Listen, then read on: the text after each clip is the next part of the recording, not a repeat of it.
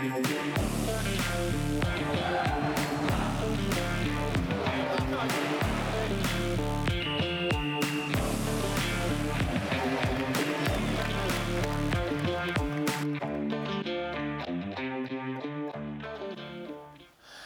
på alle måder lune tider på vej. Det er et fantastisk forår i dansk fodbold. I Superligaen er der maksimal spænding om guld, sølv og bronze. Det er også ved at blive rigtig interessant, hvem der skal rykke ud af Superligaen. Og så er der jo pokalturneringen. Onsdag i går, der spillede FCK og Nordsjælland øh, på, oppe i Farum, og hjemmeholdet vandt 3-2, så der er stadig spænding inden returkampen. Og så var der den første semifinale mellem Silkeborg og AB, og der endte kampen 1-1, så også der, der er det meget interessant, hvem der kommer i finalen. Og så skal jeg lige sige, at Silkeborg i den kamp, øh, de stillede op i en ny trøje. Det er denne her, og den har jeg simpelthen taget med, fordi jeg synes, det er en smuk, lækker, gammel, klassisk fodboldtrøje. Og øh, Michael Manike, velkommen. Tak. Du har faktisk også taget nogle fodboldtrøjer Ja, med, er. som er af en noget ældre dato, nemlig øh, trøjer fra, fra, fra din store karriere. Ja, Hvad har du? jeg har en, øh, en trøje her øh, for Hvidovre, som vi jeg var så heldig at deltage på en på et hold, der vandt øh, pokalturneringen i 80 og blev mester i 81. Det skal vi snakke om. Ja. Den næste trøje, den er samme farve. Ja, det har den. Det er jo også meget rart, så man er fri for at lære en ny farve at kende. den er så fra Portugal, Benfica. Og så er der en, en mere her. Det er jo nok en af de, eller måske den første trøje i, i FCK's historie. Den er også den er fra 93, sådan noget af den stil. Ja, det er den. Ja. Du er dansk mester i Den Ja, Der er kun en, du mangler. Det er en rød landsholdstrøjen. ja. For der har du også været. Ja, et par gange. Michael, det er dig, vi øh, skal snakke om den næste lille times tid. Velkommen til Vi Elsker Fodbold.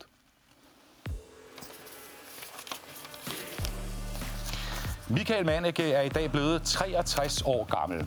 Han er øvrigt uddannet dekoratør i Lums Bolighus og spillede som dreng fodbold i Brøndshøj Boldklub.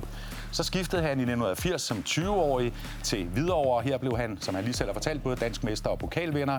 I 81 debuterede Mannicke også på landsholdet, og to år efter blev han købt af mægtige Benfica i Lissabon. De næste fire år vandt Manike to portugisiske mesterskaber og tre pokalfinaler, og i to sæsoner blev han topscorer i klubben. I 87 valgte han at tage hjem til Danmark. Her spillede Michael Manike i fem sæsoner for B1903 og sluttede karrieren i FC København med et mesterskab i 1993 og også et par år efter. Han nåede 11 landskampe for Danmark. Siden har Manike også været cheftræner i Ølstykke, assistenttræner i FC København, i dag er Michael projektleder i foreningen Børnediabetes type 1. Det er en sygdom, han fik tæt på livet, da den ramte hans egen ene datter, da hun var fire år gammel. Og når ja, så er Michael Mannicke lige blevet morfar til ham her. Ja, ja. Velkommen Michael. Han Tak. er, hvad er han, 5-6 uger gammel? Ja, 4-5 år her. Ja. Hvad, hvad, hvad skal han hedde? Han skal hedde Hugo. Okay. Godt navn. Det synes jeg også. Ja. Øh, kan du skifte blæ? Ja, ja. Det kan jeg sagtens. Har du skiftet på, på Hugo? Det har jeg. Nej, det har jeg ikke. Ikke på Hugo. Nå, Det er der rigeligt til at håndtere. ja. Både moren og faren kan det. Det er godt. Men tillykke med øh, Tak. beviset på, at du er blevet en ældre mand. Ja. Du er også blevet morfar. Ja. Vi skal altså ikke snakke om ældre generationer af vores aftager, for vi skal snakke om din karriere i fodbold. Allerførst vil jeg godt vise dig, Manne, et øh, ældre billede af dig selv. Og man kan sige, der er du lige holdt op med at være teenager. Hvad, ja. hvad er det, vi ser her? Jamen, det, det vil en reklame for Jenke bare være tro. Mm. Øh, ude på Hvidovre Stadion, formoder jeg. Det tror jeg er rigtigt. Ja. Kan du huske, det blev taget? Nej, det kan jeg ikke. Ja. Jens for helvede, jeg er 63. det er jeg også. Nej, jeg er der 64. Ja. Men der står også Yankee Bar på maven af jer. Ja. ja. Så det var, hvor, hvor mange Yankee Bar fik I dengang, du spillede videre? øh, ikke, det var ikke noget. Der var der lidt chokolade, men det var ikke noget, man sådan gik efter. Så øh, det du vil huske den tid for, det var jo, at I blev pokalmester i 80 Ja. og Danmarksmester i, øh, i øh, 81. Ja. Det var sådan der, da din, din karriere for alvor øh, tog fart, er det ikke rigtigt? Jo, det er rigtigt, fordi man startede jo i Brøndshøj som ganske ung, eller ganske ung, og ganske 12-13 år, eller hvad jeg nu var, og fik så en, en debut på Brøndshøjs første hold som anden års yngling i en 3-4 kampe. Og så var det så bare første holdet derudaf. Men efter en tre år, så tror jeg, at Hvidovre kontakter Brøndshøj og spørger, om vi ikke kunne bytte spillere lidt eller sådan noget. Hvis vi lige smutter tilbage til Brøndshøj, fordi det er jo der, du starter som... Ja. Øh, som øh, du, du starter ikke sådan helt tidligt, for du er faktisk håndboldspiller i begyndelsen, ikke? Ja, jeg spiller i Viben op i, i Bellevøjhallen. Ja. ja. I en to-tre år eller sådan noget. Var du god til håndbold? Det ved jeg sgu ikke. Ja, det ved jeg ikke. Men hvordan kommer du over på fodboldbanen? Det var fordi, at vi var jo sådan en, en en 4-5 drenge eller sådan noget, der hang ud sammen, og der var så en af dem, der syntes, det var spændende, eller havde skiftet til at ned i Brøndshøj, og det var så lød spændende, og så hoppede vi andre med. Ja. Sådan er det jo dengang. Man, man følger jo lidt gruppens fører, eller hvad det nu måtte være. Så kommer du til Brøndshøj øh, fodbold, og du begynder også at spille divisionsfodbold der, da du, øh, da du, da du er i de, i de sene teenageår. Hvor god var du til at spille fodbold dengang? Øh, jeg er åbenbart god nok til at få et par førsteholdskamp. Mm. Men øh, det, er jo, det er jo kasserne, der afgør det. Skår du nogle mål, så, så føler du også, at du gør en forskel. Blev, blev du placeret op foran med det samme? Ja. ja. Og hvor mange lavede du så? Hvor, hvor god var det? Det kan jeg ikke huske. Okay. Yes. Da du så, da du så øh, spiller i Brøndshøj, hvilke nogle ambitioner havde du på det tidspunkt? Var fodbold bare sjov og ballade? Nej, øh, lidt længere ned ad vejen på Primulevej, der boede Per Røntved, og jeg havde været nede og besøge ham nede i Bremen, så det, det var jo sådan, wow, sikkert et liv, ikke? Mm-hmm. Så, så mm, kvæg det der, man oplever med, at det kan lykkes for en lidt længere ned ad vejen, mm-hmm. så kunne det da godt være, at man, man tænkte, det kunne jo være. Men øh, tingene faldt så bare sådan ud, at, at det, det blev det bare. Øh, og jeg har ikke rigtig gået og spekuleret over, hvad jeg ellers skulle lave. Nej. Som sådan. Men, men Per Røntved, som jo var altså spillet i Tyskland, i Werder ja. Bremen, og også spillet i Brøndshøj ja. og, og så videre, han, han, han var sådan en inspiration for dig? Ja, ja. ja. Øhm, da du så flytter fra Brøndshøj og den ikke op, det kan vi roligt sige til Hvidovre. Ja. Hvem henvender sig til hvem? Hvordan får du den kontakt? Jeg ved det ikke. Øhm, det er nok, altså det er jo igen mange år siden, ikke? men jeg vil skyde på, at jeg bliver spurgt om, øh, eller Brøndshøj eller ledelsen spørger, om jeg, jeg skal ringe til en eller anden derude. Mm. Går jeg ud fra. Og det falder sådan relativt hurtigt på plads, fordi det var også ligesom en, et skulderklap at sige, men spillede, der spillede vi den tredje bedste række i Brøndshøj og så komme op og spille i den bedste række. Det er jo et alvorligt hop, kan man sige, ikke? Ja. Når man er 20 år, og det går lige pludselig lidt stærkere, der er lidt flere muskler, når man løber ind i dem og sådan noget, så... Så det var da et, et, et kæmpe spring. Altså. Men, men hvad er det, der trækker dig øh, fra Brøndshøj til videre? Er det, fordi du får det er ambitionerne, en... simpelthen. Hvad, der er ikke nogen penge i det, eller hvad? Øh, jo, lidt. Hvad er lidt? Jeg tror, vi fik 4.500-5.000 om måneden. Ja. Nå jo, jo, men øh, hvis en elevløn den er 5.000, så 2 gange 5, det er jo også en chat. Ja. Øh, I Hvidovre kommer du på et, øh, et rigtig, rigtig godt fodboldhold. Ja. Og nu har vi allerede sagt det et par gange. Øh, her er holdet jo, at du bliver først, I bliver først øh, pokalvinder, og siden bliver, bliver I øh, mestre. Ja. Et godt hold, ikke? Jo, det er. Det er sgu et godt hold. Det kan være, at der sidder nogen derhjemme, der er lidt yngre. Kan du spotte dig selv, Mane? Hvor du er henne? Ej, skal jeg tættere på, Jens, mand? Ja, men jeg kan ja, sige, ja. du er i midten ude til højre. Ja, ja, det er rigtigt, ja. Kan du kende ham, der sidder øh, foran i midten? Finn Johansen. Det er fuldstændig rigtigt. En Correct. af dine gamle ja. øh, holdkammerater. Og øh, ham ved at du stadig har sådan en sporadisk kontakt med, ikke? Jo, jo. Ja. Og jeg har faktisk lige været ude og snakke med ham i går. Nå. Med, med, med, med Finn Johansen, der okay. var højre bak på, på holdet, hvor du, ja. hvor du spillede angriber. Og han kan godt huske, øh, han er øh, barnefødt, om jeg så må sige videre, om han kan godt huske, hvad der så skete, da du i dine sidste teenageår kom, øh, kom til klubben. Prøv at høre her. Ja. På banen, der var jo i den situation, at Hvidovre på det tidspunkt, der var et af de eneste hold, der spillede med, eller de første hold, der spillede med offensiv wingback, som det hed. Og der var det jo en fornøjelse at have sådan en som Manneke inden foran, fordi han han tog alt, hvad der kom op i luften. Og det betød også, at sådan en som mig, som måske ikke altid lige ramte den lige, lige godt hver gang, jamen jeg kunne sparke den ind over, så vidste jeg, så ville mande ramme den med sit hoved. Så, og han fyldte jo rigtig meget op foran, og det var en kæmpe fordel for os på, på det hold. Vi havde virkelig, som vi siger, tyngde i angrebet. Både ham og så intet Paul Arne. Det var nogle store, stærke fyre. Hvis du sådan helt konkret skal beskrive Mannikes styrker på en fodboldbane, hvad var det, han var rigtig, rigtig god til? Jamen, han var eminent til at læse spillet, til at stå de rigtige steder, og til at, hans hovedspil var jo, var jo en klasse for sig selv, og det var også det, han senere blev solgt for. Men uh, hans hovedstød var eminent, og så var han god til at sparke til bolden også, men uh, som siger, hans placeringsevne, det er også vigtigt, fordi ellers er det lige meget med at have et godt hovedstød, hvis du ikke var i stand til at finde ud af, hvor skal jeg stå. Det er så Finn Johansen. Ja, Øh, han siger jo noget med, at du tog alt, hvad der kom. Hvor, altså, jamen, altså hvordan, når, du- når, du, når du hører det her, hvad tænker du så? det er da en dejlig opfattelse, han har jo, hvordan jeg har spillet. Ja. Det er da skønt, at han, han, han husker de gode ting. Der er sikkert også rigtig mange, jeg ikke har ramt. Men noget af det, som, øh, som Finn Johansen lægger vægt på, det var, at du var sindssygt god til at hætte. Altså hovedstød. Og nu bliver jeg nødt til at sige, Mane, jeg har også spillet fodbold, slet ikke på dit niveau. Øh, Og jeg var simpelthen bange for bolden. Ja. Det her med at kunne hætte med den der større og større pande, du har fået, og ikke være bange for det, hvordan, hvordan øh, kan, kan du forklare, hvad det er, du er god til der? Nej, det er jo at skabe pladsen, sådan at man kan hætte ordentligt til den. Ja.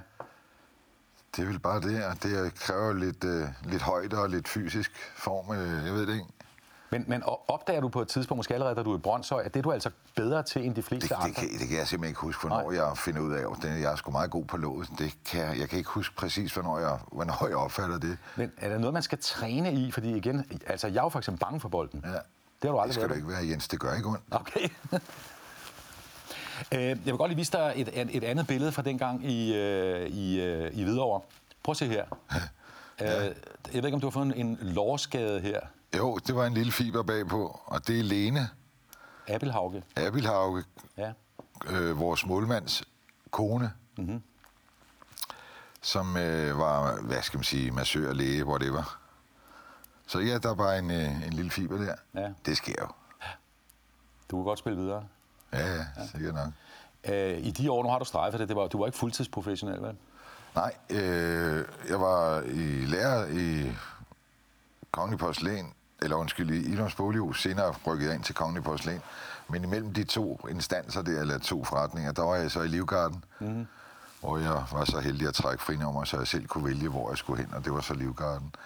Så det gjorde rigtig meget for både form og indstillinger og alt mentalt øh, at komme derind, lige at blive rusket lidt op i.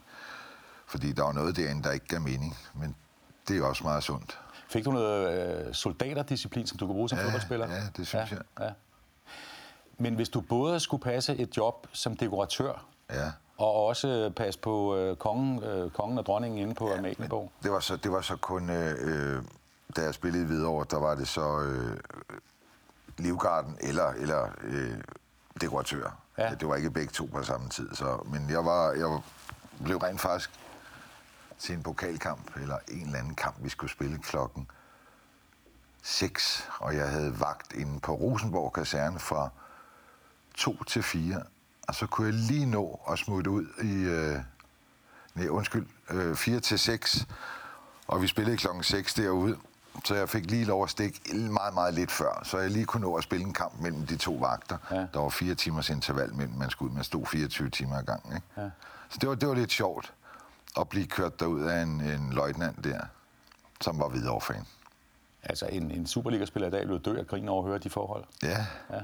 Jeg var også, det var, vi skulle også med videre, var vi også på træningslejr i, i London, hvor at jeg spurgte om fri inden for livgarden. Det kunne ikke lade sig gøre. Okay, så du må melde afbud. Ja, til det opstartsfasen. Hvor meget trænede man egentlig dengang? Øh, tre gange om ugen, mener jeg. Det var det. Men gik du på det tidspunkt, hvor du var blevet mester, pokalvinder med, med, med, med, med Hvidovre, og tænkte, hvor kan jeg, hvad kan jeg også drive det her til? Altså, kan jeg komme endnu længere øh, med din fodboldkarriere? Hvad, hvad, hvad, hvad var Nej, det? altså, jeg var også så heldig at debutere på landsholdet i 81, da jeg spillede i Hvidovre. Ja. Og vi var blevet mestre, eller i hvert fald var en del af topfodbold i Danmark. Så det var jo egentlig rigeligt. Jeg tænkte ikke på, nu skal vi, der var, havde været nogle henvendelser for Aberdeen med Alex Ferguson i spidsen, og et par nede for Holland, tror jeg, vi var nede og kigge lidt på, men ikke noget, der var interessant. Det kan være, at ledelsen ude i Hvidovre synes, det var ikke penge nok, eller Var det dem, der afgjorde, at du ikke kom til, stedet hen? Ja, det ved jeg, jeg kan ikke huske det. Ah, okay. det kan jeg simpelthen ikke. Men det var ikke sådan, du gik med en stålsat drøm om, at nu skulle du til udlandet og, og Nej, score kassen? nej. Ikke, nej. Nej. Ja, nej, score kassen og kassen. Det, det er kassen i dag, men det var måske ikke helt så mange penge dengang, men stadigvæk rigtig fint. Det vender vi tilbage til. Ja. Øh, men du, du, du nævnte det selv for et øjeblik siden, at øh, du debuterer også på landsholdet. Du blev udtaget i 81 og får, som jeg har googlet det, øh, tre kampe det år. Her er det din anden kamp, det her billede er fra. En kamp i øh, Københavns Idrætspark, som det Okay, hed ja. dengang, ikke sandt?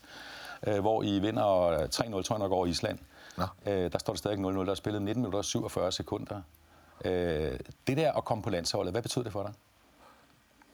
Øh, det, var, det synes jeg var lidt blæret. Det, det, det var, det var altså, de fleste fodboldspillere synes vel, det, det er i orden at komme på landsholdet. Mm. Så det var det da helt klart. Så begynder det at, at ligesom forme sig til måske, at der kan komme noget videre i et andet land på et eller andet tidspunkt. Men, men øh, du siger nej til, øh, eller du kommer ikke til Skotland, du kommer heller nej. ikke til, til Holland, nej. hvor du siger, der var, der var nogle følere. Er det sådan på det tidspunkt, der tænker du, jeg er, øh, jeg er første divisionsspiller, jeg skal spille i Danmark og måske lidt på landsholdet, eller hvor, hvor, hvor, hvor højt kan du ligesom sætte din egen bare på det tidspunkt? Det, det, det, det tror jeg ikke. Jeg, jeg tænkte bare på at spille, hvor jeg nu øh, var, og det var i Hvidovre. Ikke, jeg havde sgu ikke... Øh, forhåbninger. Jeg havde forhåbninger, men det var ikke noget, man sådan gik og drømte om. Det synes jeg ikke. Det kan jeg ikke. Det i hvert fald ikke. Men så, men, øh, så kommer jo tilbuddet om eventyret i Portugal. Ja. Det kommer fra en, som jeg har hørt det, en svensker i Valby. Fordi øh, vi er i 1983, og der er du 23 år. Så spiller I en kamp, som jeg har hørt det på, på Valby Stadion, ikke? Er det rigtigt? Ja. Så kommer der en svensker hen til dig.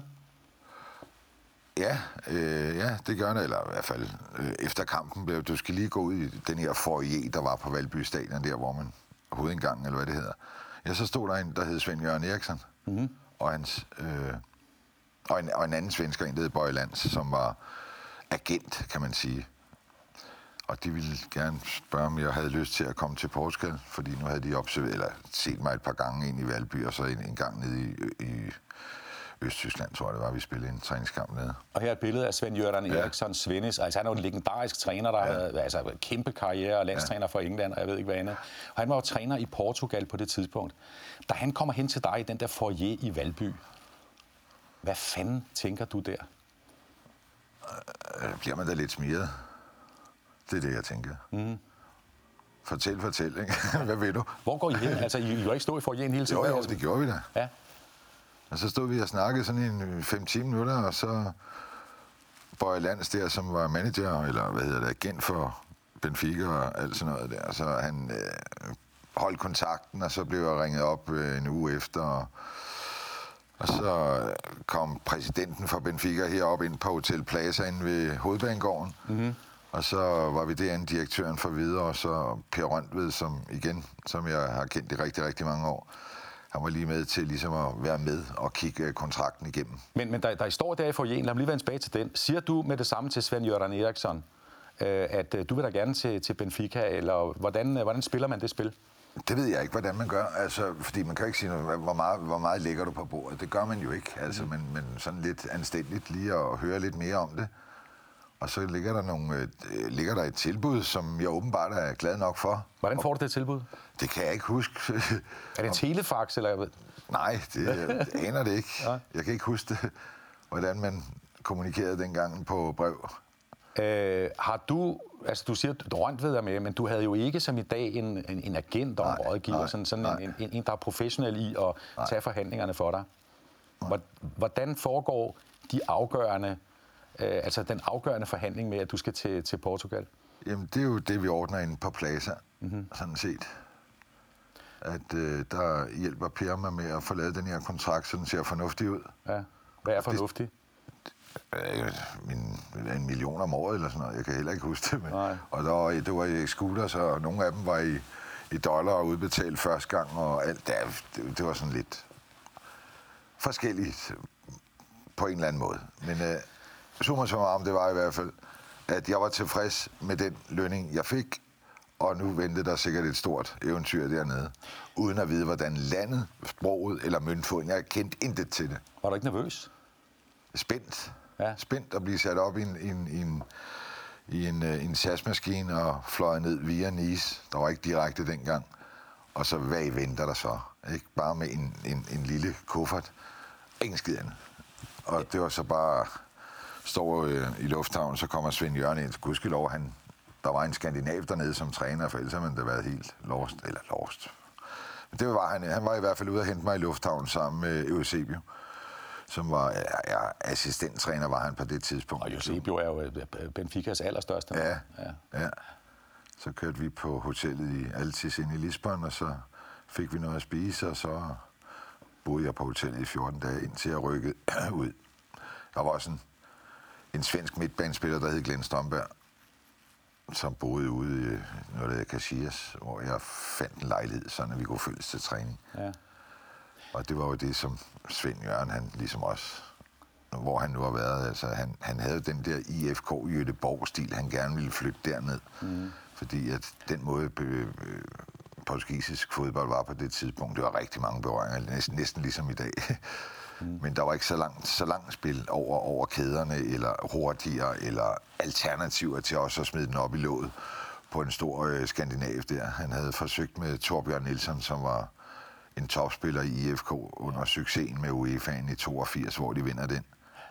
Men han var desværre i Kaiserslautern, tror jeg, han var. Jeg kan huske, du fortalte mig, at øh, det, det Svend Jørgen ville, ville have dig til, det var jo, at du var jo sådan en atypisk øh, Benfica-spiller, ikke? Jo, det, Du skulle være det, der hedder tonnage i feltet. Hvad er det? ja, det, eller, ja, tonnage, det er noget, det er noget stort noget, ja. man kunne spille den op på. Ja, Det er jo lidt ligesom corner i dag inde i FC København. ja, hvis han kunne spille. Ja, ja. Øh, der, der er et billede, jeg godt vil vise dig, fordi øh, den der, der, der, du, du kommer der ned, siger du nærmest bare med en, en weekendtaske i hånden, ikke? Ja. Her står du, Manne, med øh, Præsidenten, fantastisk frisyr. Fernando Martins. Ja. Ja. Og det er lige efter, du landede, eller? Ja, det, er, kan, det passer sikkert meget godt.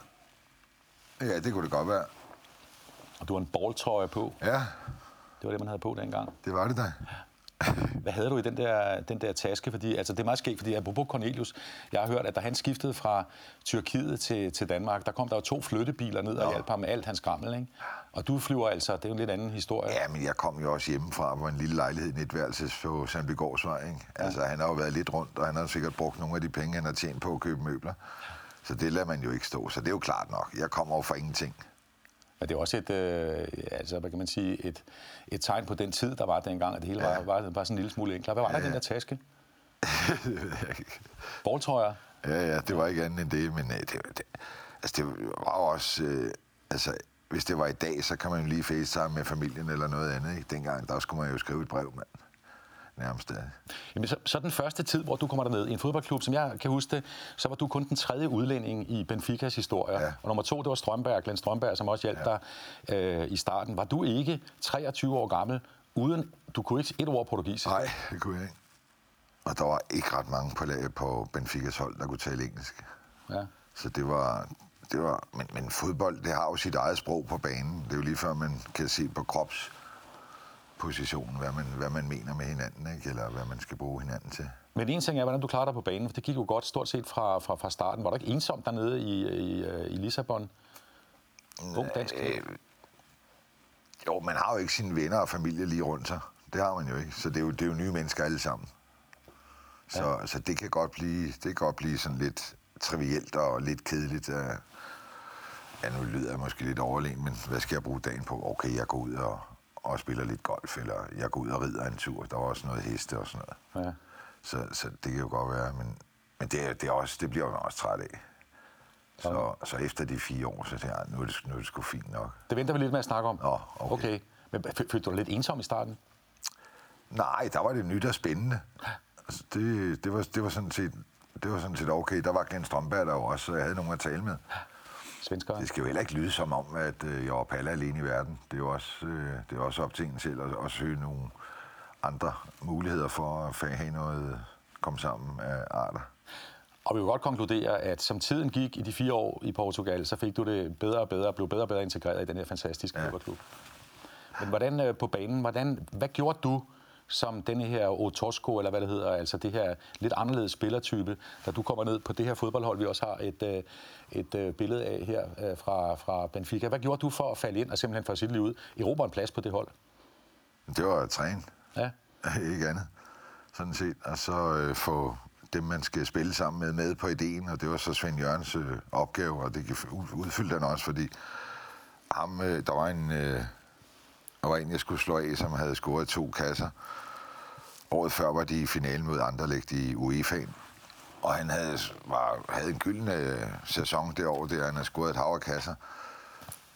Øh, og det var jo sådan, det var ham, jeg skulle kæmpe mod, så at sige. Men øh, han holdt fast i det og sagde, nu vi skal lige have noget, noget, en anden type spiller deroppe i feltet. ja. Og det går da godt fra starten, så vidt jeg husker, at scorede 12 mål i, øh, i den første sæson. Det, det vel, det vel øh, godkendt. Ja, Altså, det var, det, Uden at kunne sproget. og så kommer du tilbage på fodboldlandsholdet. Ja. Op til EM i 1984, altså turneringen, hvor Danmark jo kom i semifinalen og tabte til, til Spanien. Her er et holdbillede, Mane. Og nu øh, skal jeg lige fortælle dig, med på det hold var navne som Jan Mølby, Michael Laudrup, Søren Lærby, Preben Elkær og, og Allan Simonsen. Det er fra en træningskamp i, øh, i, øh, i Spanien. Kan du huske det? Ja. Ja, må sige, det er nogle klassespillere, dem, de offensive på det hold der. Ja. De er lidt svære at af pinden, ikke? Jo.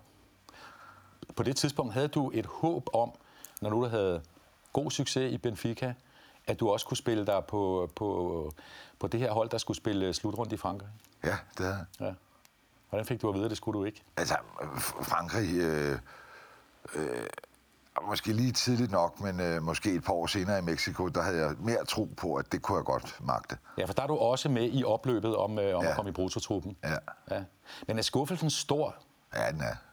Hvor- Hvordan får du beskeden fra Piontek, eller at, at nu... Øh... Øh, jeg tror, at det er... Jeg, tror, jeg, jeg, jeg er sgu ikke helt sikker, men jeg tror, at det er, hvad hedder han, Simon Rasmussen, der ringer. Ja, Tøjmanden for DBU. ja. Og siger, du skal ikke med? Ja, det tror jeg, det var. Ja. Men du siger, at skuffelsen var større i 86 altså til Mexico-holdet. Ja, Hvorfor? jeg har aldrig været i Mexico. Synes du, det er uretfærdigt? Nej, Hvorfor ikke? ikke med dem, der var med i stedet for. De er lige så gode. Men jeg synes jo selv, at jeg spiller på et tophold nede i Portugal, ikke? Jo. Spiller kvartfinaler mod Liverpool i Champions League, eller hvad det hed dengang, mesterholdene. Synes jeg, ja. Der var i hvert fald, jeg synes, der var en rimelig god chance for, at man kunne være en af de ved siden af topstjernerne inde på holdet. Mm. Men så vender vi tilbage til, til Portugal, fordi det er jo også det, alle siger. Du er et kæmpe navn i Danmark, men du er et endnu større navn dernede. Du når øh, to mesterskaber, tre pokaler, øh, og i otte pokalturnering scorer du flere, flere mål, du spiller kampe, nemlig 22 mål i 18 kampe, har jeg også øh, tjekket mig, mig frem til. Den der tid dernede, øh, øh, hvis du skal beskrive den kort, altså de der fire år, du har i Portugal, var det ikke meget mere, end du kunne drømme om? Jo, det synes jeg da, det var da rigtig godt. Øh, og, og jeg skal også lige sige, at jeg lover dig også for, at der blev presset på, fordi øh, selvom man havde scoret et kasse eller to i weekenden, bang, så stod der næste mandag, eller dagen efter, ikke? så stod der en ny en for Sydamerika, eller Afrika, eller et eller andet, der lige skulle op og prøve at se, om de kunne bruge ham. Ikke? Så der var hele tiden, altså stort set hver uge var der en, en, en ny en, der udfordrede en. Var det et pres for dig? Ja, det var en, Hvordan, hvordan mærkede du det? Jamen, det var, det var bare hele tiden, altså, men det er vel også det, der gør, at man, man udvikler sig. Det andet, der er pres på hele tiden. Så, så, så du spiller i fire år med en konstant, hvad kan man sige, ikke rivalisering, men sådan en konkurrence. Der er hele tiden nogen, der bider dig i hasen, Ja. der ind og tage din plads. Er det mentalt hårdt, eller kan du bare sige, at jeg går bare ind og scorer nogle mål, så, så skal Nej, men gå alt det er, jo, det er jo fordi, man har sådan en stor øh, lyst til at være mellem de første valgte 11, ja. der starter inden. Og ikke bare tage til takke med at sidde på bænken. Ja. For man kan sige, at i dag med de her rotationer, der er, der er jo 25 mand i en trup, og de kører jo rundt hele tiden stort set. Ikke? Der er det må, måske mere normalt i dag, men dengang der var det, man skulle være i startelveren, hvis man skulle have succes. Ikke? Du har strejfet det lidt, Mane, at, øh, at du også, om jeg så må sige, sætter tid på den øh, karriere, du vil have i Portugal. Altså, da, da du tager afsted i 83, ikke? Ja. der ved du godt, at det skal, det skal ikke blive ved evigt, det her. Nej. Øh, så du har en anden bevidsthed allerede, da du tager afsted om det. Er det rigtigt? Ja, det, ja, det var sådan lidt med, okay, øh, det er jo svært at, at lave en første gangskontrakt, der lyder på et år. Mm-hmm. Så det var en toårig, de ville skrive. Og sige, okay, så når de to år er gået, så har jeg i hvert fald ikke det, øh, hvad skal man sige, så, så kan jeg tage tilbage igen, hvis jeg ikke kan lide lugten i bageriet. Vil, vil, vil du helst, da du snakker med, med, med, med Svend Jørgen Eriksson i starten, altså helt da det begynder i Malby, vil du helst bare have, have skrevet for et år? Øh, det, det tænkte jeg aldrig på. Nej. Øh, ikke før, at øh, jeg laver kontrakten, og det var så deres forslag med to år. Ja. Og så tænker jeg, "Nå, det må jo være reglen, sådan er det.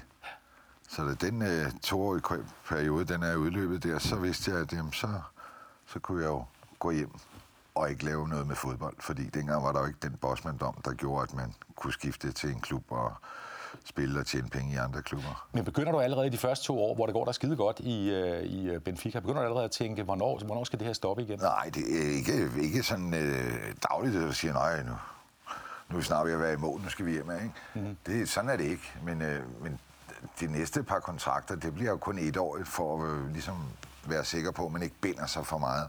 Hvad, hvad er det, der, hvad, hvad, hvad du mener Det med det? sgu ikke. Det, det, det ved jeg ikke. Det vil være fri. Der er ikke nogen, der skal holde på mig, eller jeg skal være et sted mod min vilje. Det er jo ret naturligt. Men hører dig sige, at du tegner først en toårig, og så tegner du to etårige, ja. Inden du siger farvel og tak ja. til. Benfica, og Ja. specielt stort tak endda. At du, du kun vil lave en etårig, fordi den der frihed vil du godt ja. have foran dig. Ja, ja. jeg skal ikke ligge i lænker. Okay. Hvis jeg, ikke, hvis jeg ikke havde lyst til at være der. Så kan man sige, at dagens, øh, dagens fodbold, der er, hvis en klub ikke, en spiller ikke kan lide at være i en klub, eller har lyst til at vende hjem, så bliver der jo snakket om det i dag, og det kan jo som regel lade sig gøre. Ja. Ja. Der er ikke nogen, der bliver holdt øh, mod deres vilje i en klub i dag. Men du har en eller anden bevidsthed om, at det, det, har, det har en tid. Ja, Og er det ligesom du siger, nu er jeg her, det er meget ja. Skægt, men der er en frihed, der lurer Ja, forude. ja. ja. nu er jeg 30, Ja. så er jeg fri for det her. Og hvad er det, altså, prøv, er prøv, det prøv, er det, det, det, du er fri for? Er det det der konkurrence præstationshalløj? Det ved jeg. Jeg ved ikke, hvordan jeg skal betegne det, men det var vel nok lidt derhen af, at øh, så er man færdig med det. Ja. Selvom du godt kunne lide det? Ja, men, men det flytter sig jo hele tiden. Man, man har jo et standpunkt til, man tager et nyt, man har en følelse i starten af, nu det, her, nu er det sådan og sådan, man vil have det. Men den kan jo godt flytte sig lidt. Ja. Altså, det er der jo ingen tvivl om. Du skriver så to etårige kontrakter efter den første øh, øh, toårige. Da du skriver den sidste i 86, altså tegner et år til med Benfica, Ja. der går det jo fantastisk. Ja. ja. De ville godt have haft dig længere, ikke? Jo, det ville de sikkert. Ja. Men øh, så, sådan var det ikke.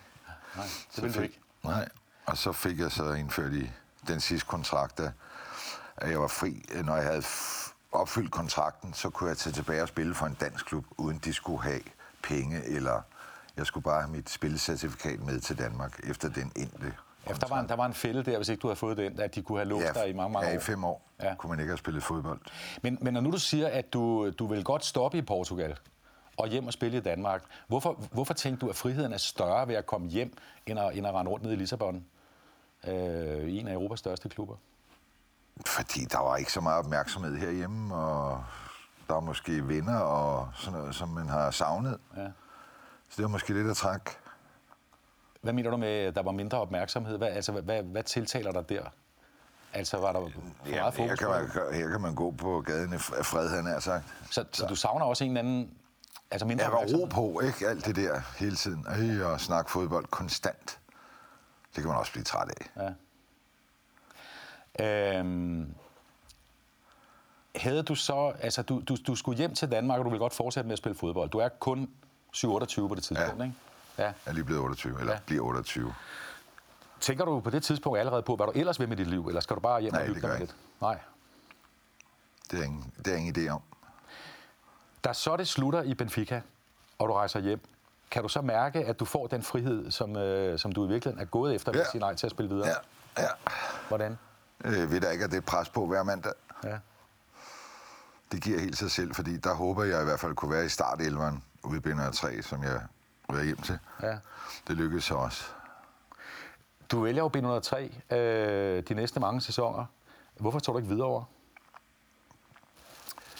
Øh, jeg kan ikke huske, om de var rykket ned i den næstbedste række. Det tror jeg faktisk, de var. Jeg er ikke sikker. Mm. Men de lå, ikke, de lå ikke så godt, og så var det i øvrigt også, at, at der var også en, en, en, en væsentlig forskel på hyren. Og det spillede trods alt stadigvæk. Ja, det var, der var, ja, det var noget helt andet i træerne. Jeg skal lige spørge dig, ikke for sådan at jogge i det, men, men, men i og med, at det er så mange år siden, du har spillet fodbold, der var også nogle helt andre lønninger. Altså, du har haft fire år i en stor europæisk klub, Ja. men du er ikke blevet sådan mange millionær alligevel. Nej. Er det rigtigt? Ikke, ikke, som, ikke som de beløb, man hører i dag. De tjener jo rask væk en, en 10 millioner om året, eller mere, for nogle i den kategori. Der lå du langt under. Ja, ja. Det var noget helt andet. Øve, ikke? Men du kan jo heller ikke åbne en, en kanal i dag, uden at der er fodbold i den. Nej. På en eller anden måde. Der, der bliver vel sendt øh, 10 kampe om dagen. Dengang blev der, øh, jeg kan da huske efter pokalfinalen inde i parken, der blev sendt 16 minutter. Op, nedtakt og kampen. Ja. Der blev scoret otte kasser. Men så forlader vi din fodboldkarriere i Portugal. Vi skal hjem til Danmark, for du følger dig nemlig syv gode sæsoner her i landet. Vi skal lige runde landsholdet sidste gang. Ikke? Ja. Fordi, øh, som jeg har set det, så får du to kampe op til EM i 84 og en før 86, og, hvor, hvor, hvor du sådan er, er bobler til, til, til det her fantastiske 80'er-landshold. Øh, den sidste landskamp får du en dag efter, du har forladt Benfica, da du, da du, kommer, da du kommer hjem. Øh, det var din 11. Øh, landskamp i 1987. Øh, tænker du også på det tidspunkt, at landsholdet er noget, du vil satse på? Eller hvordan, hvordan ser du på det på det tidspunkt? Nej, altså, der ved jeg jo godt, der har jeg jo været oppe og, hvad skal man sige, der hvor man nogenlunde var, når man er allerbedst. Så hvis man ikke kommer på der, så, så havde jeg ikke også spillet så også i, i binder 3, der er måske heller ikke så store chancer, hvis man ikke spiller i en stor klub. Så det var, det tænkte jeg sådan set ikke på. Det havde jeg ikke ambitioner om i hvert fald. De der fire år... Du... Havde Ricardo ringet i 92, så var det selvfølgelig hoppet på bussen. Men du havde sgu da et par støvler i tasken, ikke? ja, ja, ja. Ej, det sad du ikke og drømte om. Nej. Okay. Men du kommer hjem øh, fra, fra, fra Benfica til øh, nogle rigtig gode år i B103, ja. inden fusionen med, med, med FC København. Får du en anden spilleglæde der, og den der lidt mindre opmærksomhed, som du også øh, var grunden til? Ja, det, jeg synes, det, det, var, det var rigtig rart. Rart sted at være. Ja. Det var det. det jeg kan godt lide det. For det var jo også en blanding, kan man sige, af at du drossede lidt ned, men du er stadigvæk på et højt niveau. Ja. ja. Var du blevet en var du blevet en bedre fodboldspiller på det tidspunkt, eller hvor, hvor var ja, du sådan ja, niveau? Nej, det synes jeg. Ja. Det synes jeg, jeg kan da huske i hvert fald, ja, når vi trænede. Kjell Christensen var træner derude, Ja. og så spurgte jeg, hvornår træner vi i morgen? Ja, hvornår kan I? Det var ligesom den der, ikke? Og det var så efter, efter klokken 5, ikke? Ja. Og det var så også de der tre gange om ugen, to gange, tre gange om ugen, lørdagstræning som regel. Og der kunne jeg mærke lynhurtigt, at, at det gik sagt med langsomt.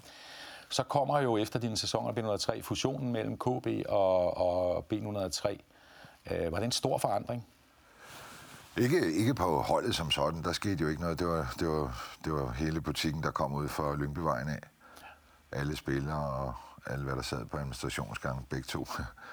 Øh, Så der var ikke nogen stor forandring, anden at vi skulle træne ude på tieren eller ude på, på KB's anlæg derude på Frederiksberg. Mm-hmm. Og det var som, som en fin nok. Ja. Så var fri for at høre på Lyngbyvejen. Okay, altså på larmen derfra. Ja, så var alarmen derfra, ja, så det var sådan set fint.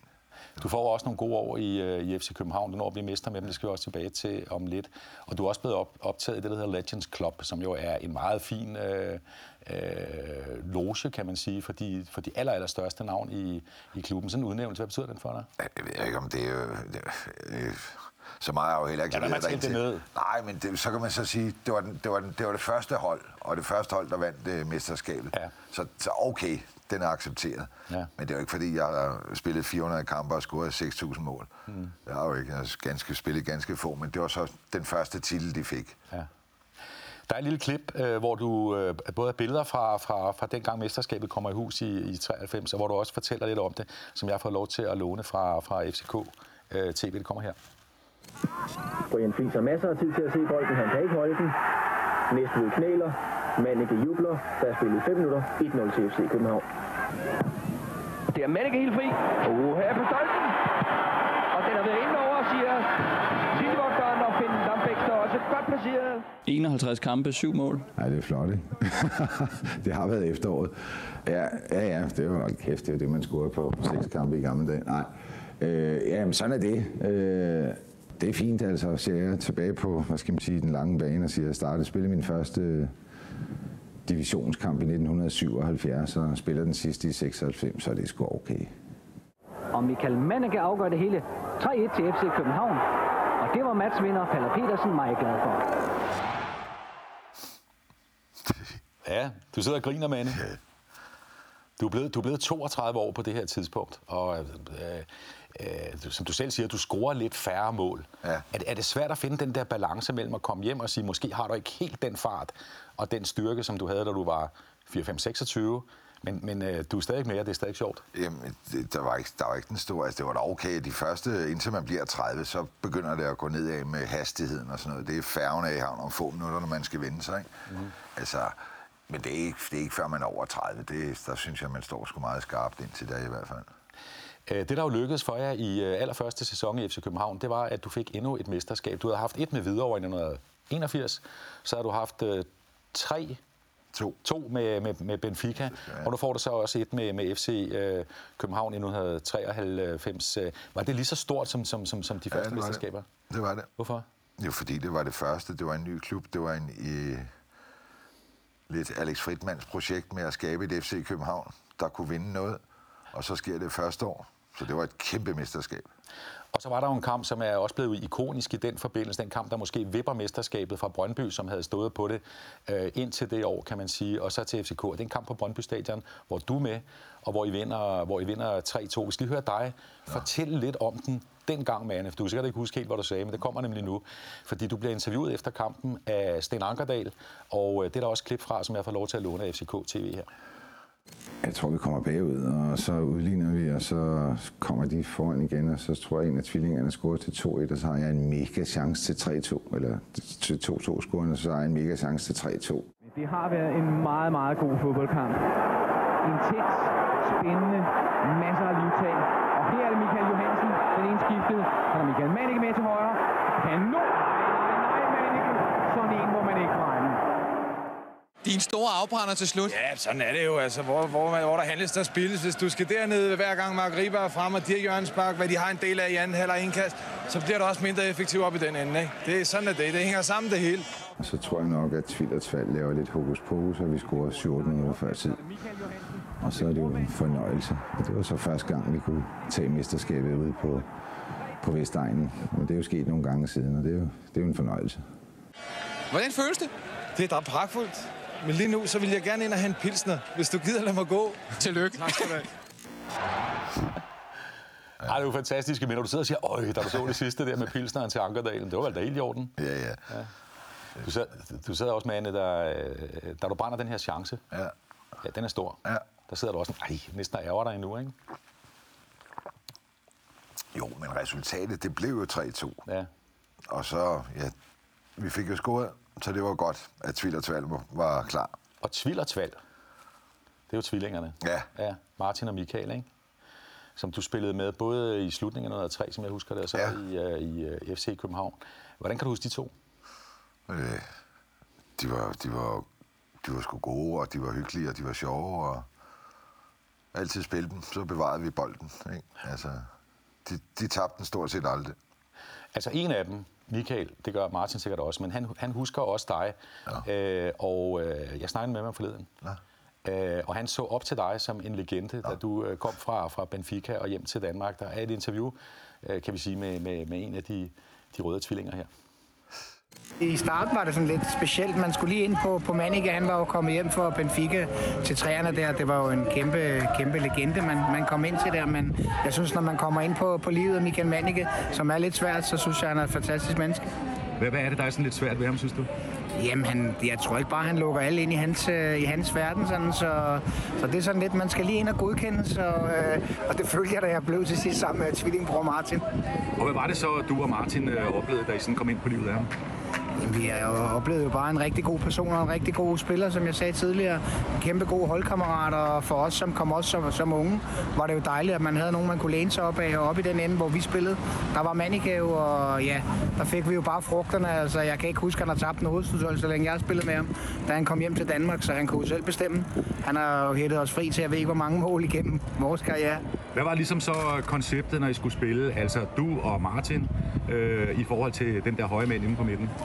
Jamen altså generelt ville vi jo gerne spille. Altså da vi, var i, da vi startede med at spille sammen med ham B103, der ville vi også godt spille fodbold, og jeg synes faktisk, uden at være alt for, fra Horskis Norske, så synes jeg, vi spillede rigtig god fodbold. Men det var selvfølgelig en mulighed, at man altid havde den, at man lige kunne luften lidt bagfra, hvis der kom lidt, lidt pres på. Så hvis man er mande, kunne enten holde i den, eller flække den videre, og så, så kom vi der. Øh, de to røde løbende hurtigt, og, og der vidste man bare, hvor bolden kom. Han var en, han var en gentleman, altså tit, når vi kom ud, så vidste de andre jo godt, at øh, det var mande, man skulle have fat i på hovedet. Så han fik jo altid de der lidt øh, store vildbasser, der bare fløj ind i ryggen på ham. Og jeg synes faktisk tit, så gav han dem altid lige øh, en eller to chancer, inden han også selv måtte... Øh, han spurgte altid den om, det er sådan, vi spiller. Altså, eller skal vi lade være med det i dag? Og så kan jeg huske, at mig og Martin altid løb ved siden af hinanden, og så gik der jo så tredje gang, det var altså lykkens gang for de andre, så måtte de lige ud og have lidt behandling. Så var de altså løbet ind i, ind i en arm eller noget. Men øh, man vil sige, det var fair square, han hættede altid bolden videre, men så kan det godt være, at han lige havde armen med op, men de fik altid en mulighed for at, at spille færre selv. Prøv lige, Mane, at tage os med ind i maskinrummet midt på banen. Når du løber der, er den der, hvad kan man sige, den der positionering med sådan en forsvar. Du nævner også Mark Riber lidt tidligere i kampen mod Brøndby. Det er jo en super forsvar fra, fra, fra dem. Ja. Hvad er det, du skal som angriber over for sådan uh, en, en, uh, en modstander? For ligesom at, at finde en, en, uh, en balance der? Jeg skal jo vinde alle de bolde, der bliver, der bliver spillet op på en eller på mig. Dem skal jeg jo vinde og holde ved. Og hvis så man er lidt ureglementeret som forsvar, det er jo irriterende, fordi så kan man jo ikke gøre det, man er, man er sat til at skulle lave. Hvordan oplevede du det der med at være ureglementeret? Hvad var det, I kunne finde på at gøre ja, ved det? Hive i trøjen, eller gå og sige et eller andet skrald, eller alt muligt, bare for at genere. Ja, hvad gjorde du så? De vælger selv våben. Så må de jo, så må de jo også få den anden vej. Og, hvad, hvad, hvad kunne du finde på at gøre? Nej, det ikke noget. ikke noget, men noget, hvor jeg vil så stå lidt stærkere. Ja og vinde bolden. Men det er jo tydeligt det, som Michael siger, altså tvillingen. Han siger, du har aldrig været en bisse. Nej. Du, du har gået ind, og så har du ligesom øh, prøvet at se, hvor er niveauet i dag, hvor, hvor, hvor hårdt klapper vi til hinanden, og så har du taget den derfra, ikke? Ja. ja. ja. Men øh, du spiller til, du er 36 år i øh, FC København. Ja. Og den sidste tid, der er, der er du sådan mest indskifter, ikke? Jo, jo. Ja, ja, det var indhop. Jeg var jo, jeg var jo ikke, jeg var jo ikke sådan set på holdkortet. Nej. Jeg var jo bare assistenttræner, men i, i mangel af angriber, så spurgte Kim Brink mig, om jeg havde lyst til at hoppe ind i et par kampe eller fire. Hvor du er assistenttræner for ham? Ja. ja. Og der, det første, jeg gjorde, det var at gå over og spørge Lars Højer til råd, som han synes det var en glimrende idé. Eller om den er helt væk. Det er helt skævt, det her. Det sagde nej, det, det er den sgu ikke. Så det var faktisk ham, der godkendte mig. Var det svært for dig at stoppe inde på banen med at spille på, på, på Superliga-niveau? Kom du til at savne det? Ja, det tror jeg, det tror jeg alle vil gøre. Altså med mindre de har været skadet de sidste fem år i deres karriere, men ellers så, så tror jeg, det så, man savner den der lir til kampen og omklædningsrummet og alt det her. Det synes jeg, resultatet, altså det selvom man har vundet 2-0, så farer man jo hjem og åbner tekst-tv for at se, at man så rykker en plads op, ikke? Og man ved udmærket godt, bare for at se det på skrift. Så den, den, den, lir, den, øh, den, den er svær at undvære. Der, der, er nogen, der er nogen, der taler om, at fodboldspillere kan få, sådan, få depressioner og alt muligt, når det slutter. Det har du ikke haft, her. Det, det er muligt, jeg ved det ikke. Mane, du har også fået børn, og ja. vi så lige i starten Hugo, øh, barnebarn, men du har ja. fået to døtre, som i dag er 26 og 24. Ja. Øh, og lidt alvorligt, fordi da Maja, den ældste af dem, øh, får konstateret diabetes type 1, altså den alvorlige sukkersyge type, ja. kan man sige tilbage.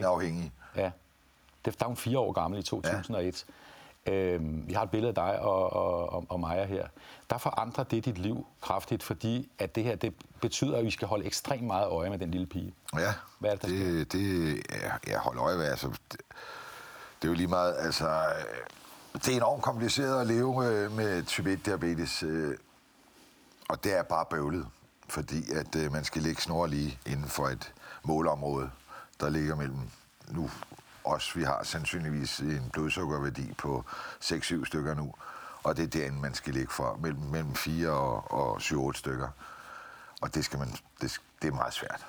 Men når du og Birgitte, moren til, til, til dine to øh, døtre, ja. når I så skal passe en pige, der har den, der, den her øh, type diabetes 1, øh, type 1, hvad er det, det kræver af? Hvad er det for en hverdag, man skal indrette sig efter? Ja, så skal vi lige pludselig i dialog med skolelærer, og når de skal på udflugt, børnefødselsdag og alt, hvor hun ikke er lige inden for vores rækkevidde. Fordi man hele tiden skal holde øje med ja. hendes blodsukkerværdi. Hun skal ja. hele tiden have stik, og man skal holde øje ja. med, hvad hun indtager. Ja. Ikke? Ja. ja. Det, det, og det er kompliceret. Sådan en lille pige på fire år, der får den øh, sygdom. Ja. Altså, det er jo også næsten hjerteskærende at høre, hvad man skal udsætte hende Ja. for. Ikke? Hvad var det for eksempel? Det var efter vi kom hjem fra hospitalet, efter vi, hun, vi de, Birgitte og mig havde været der i hvad, 4-5 dage, vil jeg tro. Og så skulle vi så selv give hende insulin, og det er jo sådan en, en pind, og så en nål, og så ned i låret med den rigtige vinkel på, og alt det her, ikke? og hun sidder gasblå op på køkkenbordet. Far, er det så sidste gang? Du skal ikke stikke mig i morgen, vel? Den er jo svær. Ja, for det skal du. Ja. Sådan er det. Øh, den sygdom øh, ved jeg, at det er jo også en, hvor du, om jeg så må sige, har lært, at den har en eller anden form for social slagside. Altså, den kræver ekstremt meget af, af, af forældrene, hvis man får et barn, der får det. Ja, det gør den. Er det for noget? Ja, det er, det er bøvlet. øh, Og nu er der jo, der er jo undervisningspligt i Danmark, det er vi enige om, ikke? Mm-hmm. Og det er jo ikke altid, når man sender barnet i skole, at man kan være tryg som diabetesforældre, eller forældre til et barn med type 1. Fordi øh, så er det jo under skolens kommando. Og det, er- det er lidt op ad bank. Det er ikke alle, der er gearet til det i skolerne. Det er jo en del af den kamp, du har taget i, øh, som projektleder, hvor du har været i, i snart 20 år. Ja. I børnediabetes type ja. 1 hedder det, hvor du laver støttekoncerter, i til, hele tiden samler penge ind for Skaber opmærksomhed. Ja, både til forskningen ja. og til simpelthen videnen om den her ja. øh, sygdom. Øh, det har vel ændret dit liv meget fra at være en, øh, sådan en, en glad øh, ja. fodboldspiller til pludselig at, at have en så alvorlig sag. Ja, men, ja, det er rigtigt. Men nu, jeg, jeg synes egentlig, det, det, det hænger meget godt sammen med, at øh, skal man sige, at lave, lave nogle, nogle ting og kende nogle mennesker, som gider hjælpe til med det. Mm-hmm. Sådan at det kan lykkes det hele. Nu tænker jeg på, at vi holder en stor gala middag inde i Molkets Palæ, hvor uh, Antonelli Orkester stiller op derinde. Rock the Cure. Ja, og, og uden dem, så havde der jo ikke været noget musik. Så det, det, det er sindssygt vigtigt, at de der sådan, solide venner, holder, at, man altid trygt kan henvende sig til dem, og de vil hjælpe. Hvor meget fylder det i dit liv, denne her kamp for at uh, samle penge ind og skaffe oplysninger om, om børnediabetes type 1? Det, det fylder ret meget. Øh, Jeg skal lige sige, at den opfyldelse af, af, af det, vi kalder Rock the Cure der, øh, den blev faktisk fundet nede i Portugal, fordi at øh, min kone er agent for nogle smykkebrands, og der skulle Sanne Selemonsen have nogle smykker, og så så kommer de i snak, og så siger hun, jamen jeg er kærester med Manne der, øh, øh, og han har spillet i Portugal, og det er da sjovt, du også skal derned. Mm. Ja, ja, super. Så mødes vi tilfældigvis, eller vi mødes dernede, hvor hun nu har sine heste opstallet. Og der øh, ser hun så også øh, der klokken, det var pisse varmt, og vi skulle ud og ride, øh, og der var Maja sådan her, hun var helt, og det var alt for sent for hende, og Sande siger, kan vi ikke gøre noget? Det, det er sgu da synd for, at hun ikke kan deltage 100 procent. Fordi hun øh, måske var lidt lav, eller lidt høj, eller et eller andet. Men øh, det var faktisk Sandes opfindelse, at sige, ved du hvad, så samler vi, nu samler vi nogle musikere, og så laver vi noget støttekoncert med noget middag og helt lort. Mm-hmm. Så det er hendes idé, der blev opfundet i 2008. Og den er så lavet siden og af år. eksekveret i 2009 første gang, og så har vi holdt 14 arrangementer i København og tre i Aarhus. Det er sådan et rigtigt journalistspørgsmål, men ja. kan, kan, kan du sige, Michael, hvordan det har forandret dig som menneske, at du har fået den her helt, helt al- andet alvorlige kamp, end den du havde på fodboldbanen med at hætte en bold i mål? Ja, det, det var noget lettere at vinde de kampe. Ja. Så, men det ved jeg ikke. Nu ved jeg ikke, hvor jeg havde været, hvis ikke vores datter havde fået type 1 diabetes, eller hvad man havde. Men, men det, jeg synes, hvis man kan gøre en lille forskel, så er, så er man også forpligtet til det. Har du gjort en forskel? Det ved jeg ikke. Det tror jeg. Øh, og hvordan har Maja det i dag? Nu er hun så lige blevet mor. Ja, og hun har det godt. Hun kan jo ikke huske, hun har levet uden diabetes. Så øh, hun har det rigtig godt. Godt at høre. Her til sidst, øh, Manne, så har jeg lavet et lille tankeeksperiment. Ikke? Okay. Øh, og det er, at nu forestiller vi os, at vi skruer tiden, vi, vi flytter tiden 40 år. Så du i virkeligheden kun er 23 år i dag. Ja. Øh, og så står du som ung, håbefuld fodboldspiller ja. i 2023. Inden du svarer på det, så kan du lige høre, øh, jeg stillede samme spørgsmål til, til ham, vi mødte før, for din gamle Hvidovre holdkammerat Finn Johansen. Ja. Hvad der ville ske, hvis du nu spillede fodbold i dag? Prøv at høre her. hvis nu vi tænkte os, at Michael Mannicke var 20 år i dag, og havde den styrke som fodboldspiller, han havde øh, dengang, øh, for, ja, for 40 år siden om ja. da, øh, Hvordan tror du, øh, hans fremtidsmuligheder havde været, hvis han havde været lige så god i dag i den her meget mere professionelle verden? Uha. Det, det, er, det tør jeg næsten ikke spore om, men jeg, jeg vil sige på den måde, at øh, Hvidovre som klub, de kunne bygge et nyt stadion i hvert fald med, de over, med den transfer, man kunne få fra ham i dag, hvis, han, hvis man var 20 år. Han vil være en af de spillere, som også var fundet tidligere og haft uanede muligheder foran sig. Tænk sig den træning, han kunne have fået dengang og man kunne dyrke hans spidskompetencer, jamen han, det er den pris, vil jeg... Jeg tror, han, kunne, han vil være en af dem, som var formentlig dyreste spillere, vi har fået solgt fra Danmark, hvis det var tilfældet i dag. Og du vil ikke spørge dig, man, om, om, om, om det er rigtigt, hvad Finn Johansen siger, men, men den, den, den, den tanke, har du nogensinde gjort dig den, at du virkelig ja. er født 40 år for tidligt? Ja, det har jeg. Og hvad tænker du så? Så tænker jeg, men så var det, ikke, så var det jo ikke sikkert, at det var blevet til noget.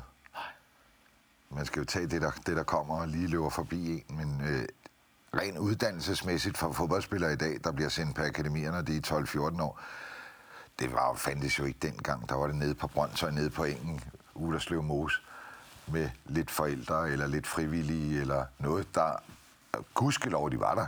For ellers var vi aldrig startet jo. Mm. Så selvom de ikke var verdens bedste trænere eller noget, men de fik da holdt spillet i gang, og man fik da en, øh, en smag for det. Så gudskelov for Forenings Danmark. Hvad synes du om den udvikling til det i dag er blevet sådan meget mere styret mod, at de skal toppræstere allerede, for de er ganske små? Det er jo penge. Det er jo penge, det er, er det klubber. Godt? Hvad? Er det godt? Jamen, nu har vi jo lige været igennem Katar. Hvordan har de afholdt det her VM? Har de fået lidt øh, hjælp fra UEFA, og hvor kommer stemmerne fra nede fra Afrika? Det, det er jo en stor pengemaskine nu. Mm. Så, så hvis en, en, en klub, lad os besøge bare Brøndshøj, de udvikler tre, tre unge spillere, Jamen, så er de jo hjemme, hvis de kan sælge dem og få gensalgs, øh, når de skifter fra klub til klub, så falder der stadigvæk noget af. Det er jo blevet noget helt andet. Men alligevel ærger dig, det som Finn Johansen siger, det er, at hvis du blev solgt i dag, så havde Hvidovre kunne bygge Michael Mannicke stadion ja, ja. til den Superliga, de måske er ved at komme ja. op i. Meget skægt tanke, ikke? Jo, det, det er det da. Det, det kunne da være meget spændende ja. og lige... Øh... Det kommer ikke til at ske. Nej, det gør det ikke. Men øh, så ved jeg jo, fordi nu, nu mødes vi jo også en gang med en privat, at, ja. at øh, der er jo ret mange, der kan genkende dig på gaden. Er det godt? det ved jeg ikke. Jo, der er. Jo, ja, der er nogen, der pifter. Ej, Manne. Ja. Jeg kan ikke se, hvor, hvem der vinker. Ja, det er, fordi du ser ret skidt ja, efterhånden. Ja. Men er det rigtigt, du også nogle gange synes, det næsten er for meget? Altså, er du blevet lidt træt af, at du er ham legenden for nogle den gang, gang? Nogle gange kan man godt... Øh, lige... Ah, ja, ja, jeg skal videre, eller jeg skal nå bussen, eller et eller andet. Ja. Det, det kan da godt ske. Så, så sådan, sådan en overskrift, den her, det er en, jeg nappede lige fra, fra en, en, en, fynsk, en jysk avis, ja. da du blev 60 år. Landsholdsspilleren blev legende i, øh, i Portugal. Der sidder du ikke og siger hver gang, ej, der er en spændende historie om mig igen. Nej. Nej. Nej. Nej. Mane, hvad vil du gerne huskes for? Det, det ved jeg sgu ikke. Det er ikke noget, det har jeg faktisk ikke tænkt på. Aldrig nogensinde, faktisk. Slet ikke? Nej. Men det, det, det, det er jo det, som du siger, når du bliver genkendt på gaden eller sådan noget. Hey man, jeg kan godt huske, da jeg vandt over øh, en parken. Mm. Det er jo sådan noget. Det er vel det, man bliver husket for. Det, der kan huske de mennesker, der pifter eller et eller andet andet. Jeg bliver jo helt flov, og jeg glemte at nævne kampen mellem B103 og Bayern München op på Gentofte Stadion. Ja. Hvor du også scoret et par kasser, ikke? Altså, det behøver der... du ikke blive. Nej, nej. Jeg kan godt huske, at vi har spillet. Ja, det kan jeg også. Ja. ja. Men du må vel ikke der nogle gange, når du, når du sådan skal falde i søvn hjemme på dynen, eller på hovedpuden og tænke, så er der den, og så er der den. Eller hvor meget fylder din fortid i i dag? Det, det ved jeg sgu ikke, yes. Det, det kan da godt være, at nogle gange man, man tænker på det, eller hvis man har set noget fodbold, eller øh, det, ja. Ved jeg ikke. Kan jeg ikke svare på, hvor meget det fylder. Er du en glad 63-årig mand i dag med Anne ja, bedstefar og det, hele? det synes jeg, ja. ja. Kan du huske kapselspil? Jeg er stolt af mine børn, mand. Det kan jeg fandme godt forstå. Kan du, kan du huske kapselspil? Nej. Paxe Kondi kapsel. Ja. Vi spillede i gamle dage. Okay. Der er garanteret også en med Michael Mannicke. Du har fået, jeg tror, du har fået Allan Simonsen, for det er jo sådan, ja, Ja, vi slutter det her program. Skal jeg lige begynde for at vise dig, hvad det går ud på? Ja. Okay, så ryk dine kapsler lidt ud. Ja. Ja. Sådan. Ja. Hvem var du med i England? Crystal Palace. Hvorfor? Fordi jeg synes, de har en bladet spildragt. I gamle dage var det sådan, det var Bordeaux og lyseblå, ikke? Ja. Ja. Er det sådan her? Så skal du bare igennem. Ja, det var ikke så godt. Det må, det må ikke røre. Nå. Må den ikke det? Okay, så spiller vi den lidt længere. Det var en fornøjelse. Ja, det er i lige måde, Jes. Skal jeg lige herover? Og så er den der. Ej, vi skal tættere. Ej, Spiller du er nogensinde fodbold i dag? Øh, nej, det gør jeg ikke. Nå. Det gør jeg ikke, Jes. Så skal der en klokke i bold. Nu tager jeg den.